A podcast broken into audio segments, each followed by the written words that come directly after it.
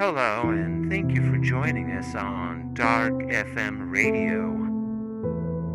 We are currently on the air.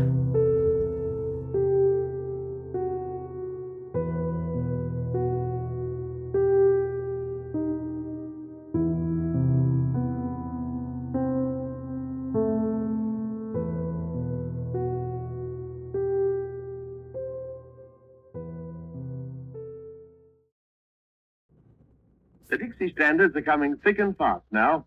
Here's the Bridge City Jazzmen's version of another favorite, Jada.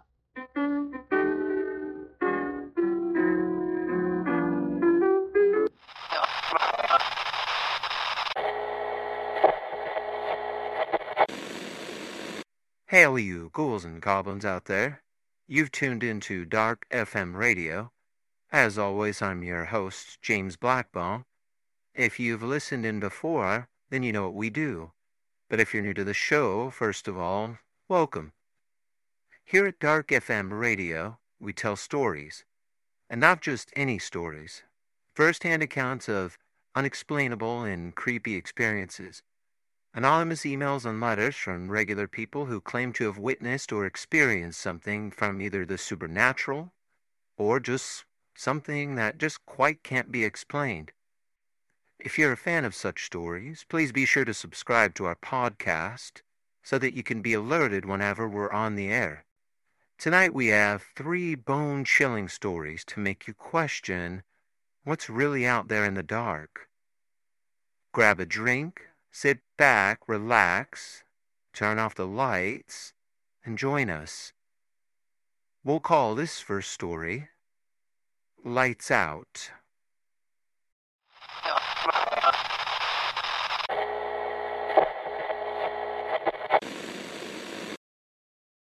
Since the day I was born, the city has been all I've ever known.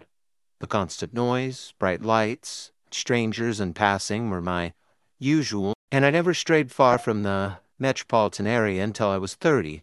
Miami, to be exact, was my home. It was my friend's 25th birthday when the encounter took place. She decided to hit a local club with a group of girlfriends, and though my head was pounding and drinking was far from desirable to me at the time, I tagged along. The drinks weren't doing the job either. Have you ever experienced a time when no amount of alcohol could get you drunk? It was one of those nights. Some say the cause of random heavyweight experiences stems from a sober mindset. Anyway, the drinks weren't hitting, and around midnight my head started to throb worse than before. Because of all this, I decided to leave early. Luckily, my apartment was only three blocks away from the club. People crowded the entire first block on my journey home.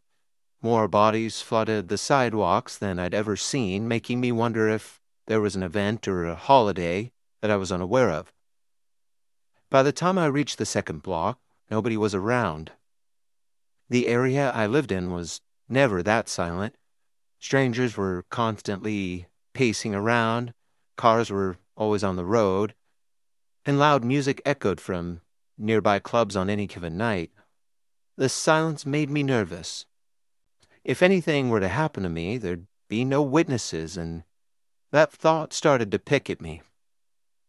Before reaching the third block, I stopped under a streetlight and lit a cigarette. As I did this, the light above me started to flicker. I ignored it and continued to smoke my cigarette where I stood. There was a loud popping noise followed by instant darkness. The bulb had blown. And thinking nothing of it, I continued to walk home. Not even a minute passed by before I heard another popping sound behind me. Another streetlight went out. Weirded out, but not necessarily scared, I picked up my pace. The faster I walked, the quicker the lights went out. One by one, every spotlight I'd walked into called for yet another blown bulb. It was like I had powers that allowed me to absorb every ray of light in my path, leaving nothing but darkness. After five consecutive streetlights went out as I passed them, Fear struck me like lightning. I started to sprint as fast as I possibly could, repeatedly running towards the light just for it to go away. When I opened the stairway door to my apartment and took my first steps inside, I thought I'd be safe from whatever was happening outside. But I was wrong. As soon as I reached the second story of my building, exactly halfway to my unit, every light in the stairway started to strobe before sharply turning off. I was submerged in complete darkness, unable to see the stairs before me, and despite being visionless, I ran. I ran right up the stairs, leaping over the steps frantically until I reached the door. There weren't any sounds or sightings to insinuate somebody had followed me. It was a matter of every light I passed just abruptly turning off.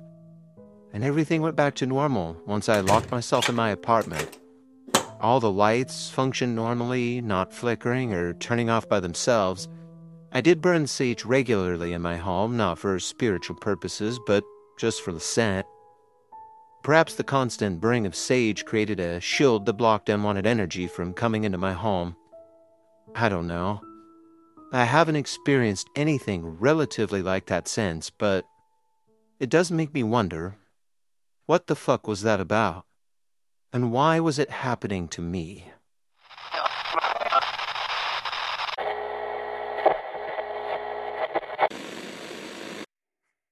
Well, that story was not only dark figuratively, but it was also dark literally.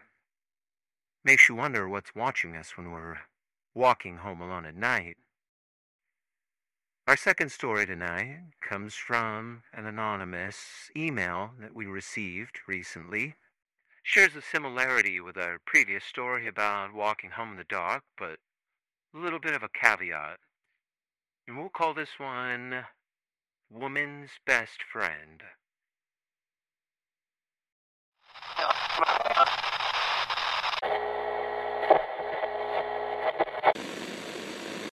For women, the fear of walking alone at night is universal. The list of potentially dreadful outcomes is never ending. That's why many of us carry pepper spray, a knife, or adopt a dog for protection. I bought an emotional support dog for my peace of mind as a woman who walks home from work every night. I've never faced danger while trekking alone, but I'm humbled enough to acknowledge that I can be vulnerable. I work the late shift and closed the office at night, so, like every other night, I locked up and started heading home with my dog Jax by my side. The walk home takes longer with him since it's his last opportunity to go potty before bed. Our route ventures through downtown's Main Street, then down a well lit alleyway for an additional mile to get to my apartment. While walking down the familiar alleyway, the marking point that home is near, Jax started aggressively barking in the direction we were heading. We came to a halt as I tried to see what he was warning me about, but I didn't see anyone or anything. It was only us. I assured Jax everything was all right and commanded him to stop barking. A brief moment passed before Jax started to bark again, only he pointed his body behind us as if we were being followed. I observed our surroundings very closely, wondering if there was something I wasn't picking up on. Jax was very well trained. He wouldn't bark if there wasn't a good reason to. After anxiously noting our surroundings from all angles, I again concluded that there was no danger and ordered Jax to be quiet. Less than a minute later, he started barking behind us again. Struggling to turn us around and face whatever followed, this time I ignored him and tugged on his leash to keep moving him forward with me not bothered to look back. That's what I regret. Not looking back. I pulled and tugged until eventually Jax let out a very loud, painful yelp. I instantly stopped and turned my attention towards Jax, panicking at the thought that I had hurt him. But it wasn't me. A gruesome cut ran down the right side of his torso, flesh exposed and blood spilling out onto the pavement. I ripped off my shirt without any forethought, tied it tightly around his ribcage to slow the blood spill, then threw him over my shoulder and ran to my car. We were fortunate to be about a quarter mile from home and to have my car keys on me because time was not on our side. The vet told us that we would have lost Jax if we made it to the hospital five minutes later than we did. It was a miracle that he'd even survived. They also said it was impossible to know what had cut him. There weren't any bacteria in his wound, metal, or glass shards. Nothing. Asked jokingly, Was he cut by the air? Sure seems like it, I replied. In all seriousness, the incident with Jax felt like a scene from a paranormal activity movie. His wound made it evident that danger was near all along. I couldn't see it. Since then, I've only driven to work and back, not willing to risk Jax's safety or myself getting hurt again.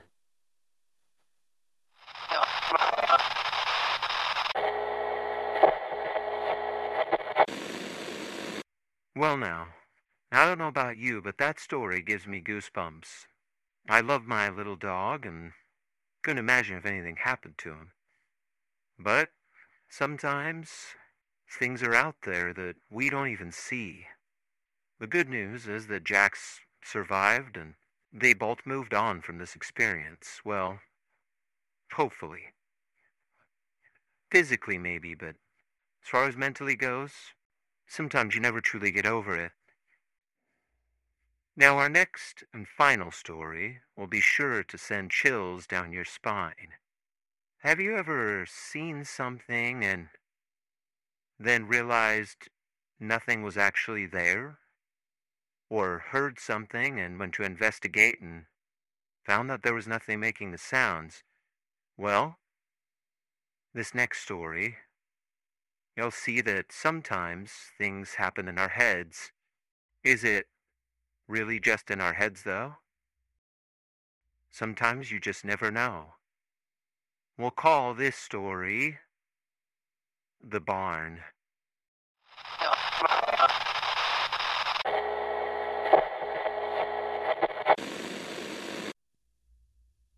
Greetings from.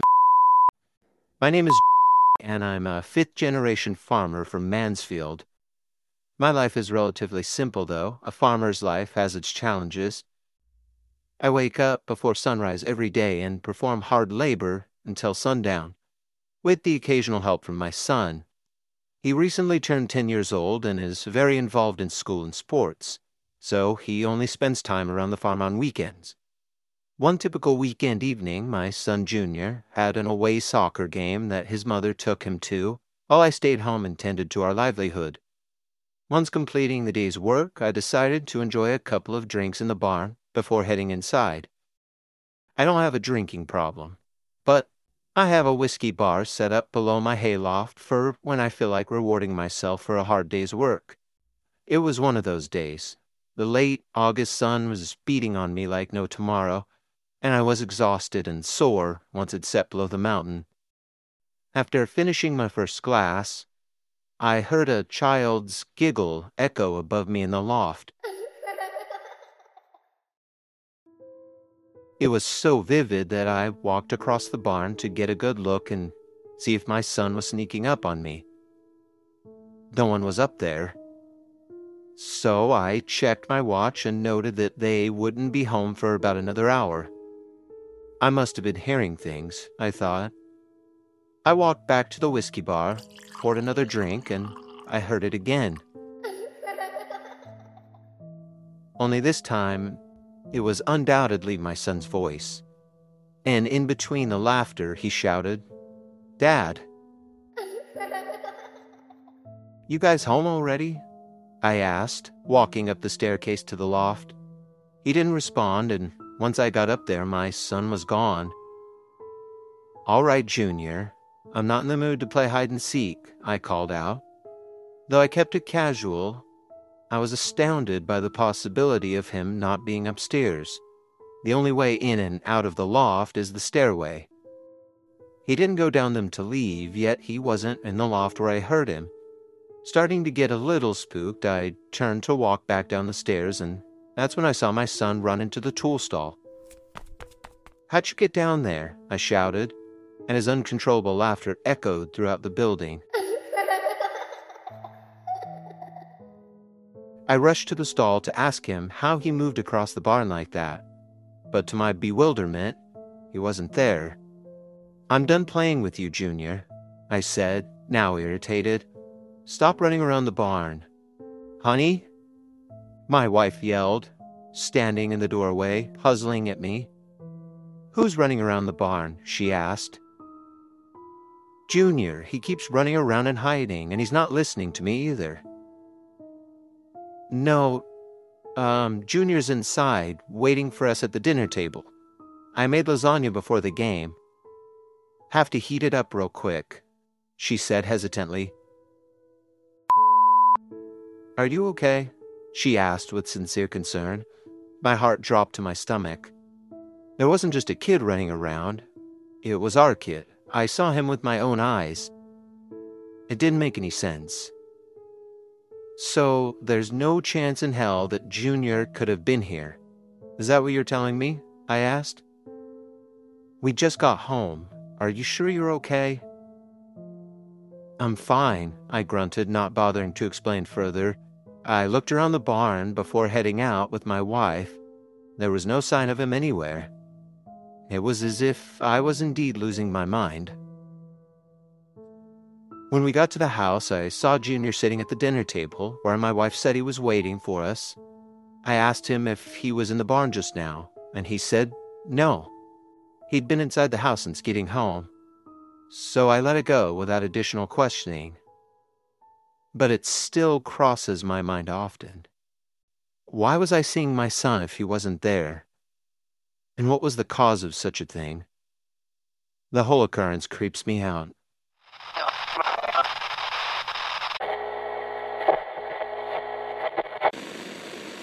Well, now, isn't that just strange? Seems like was seeing things. Or was he? I guess we'll never know. Thank you for joining us tonight on Dark FM Radio. Credit to the book Unexplainable Happenings Chilling True Stories by Tom Lyons and Autumn Barnes. You can find those on Kindle. If you enjoyed our stories, please subscribe so that you'll be alerted next time we're on the air. Be sure to keep the lights on and your eyes open. You never know what's out there in the dark. Thank you, and good night.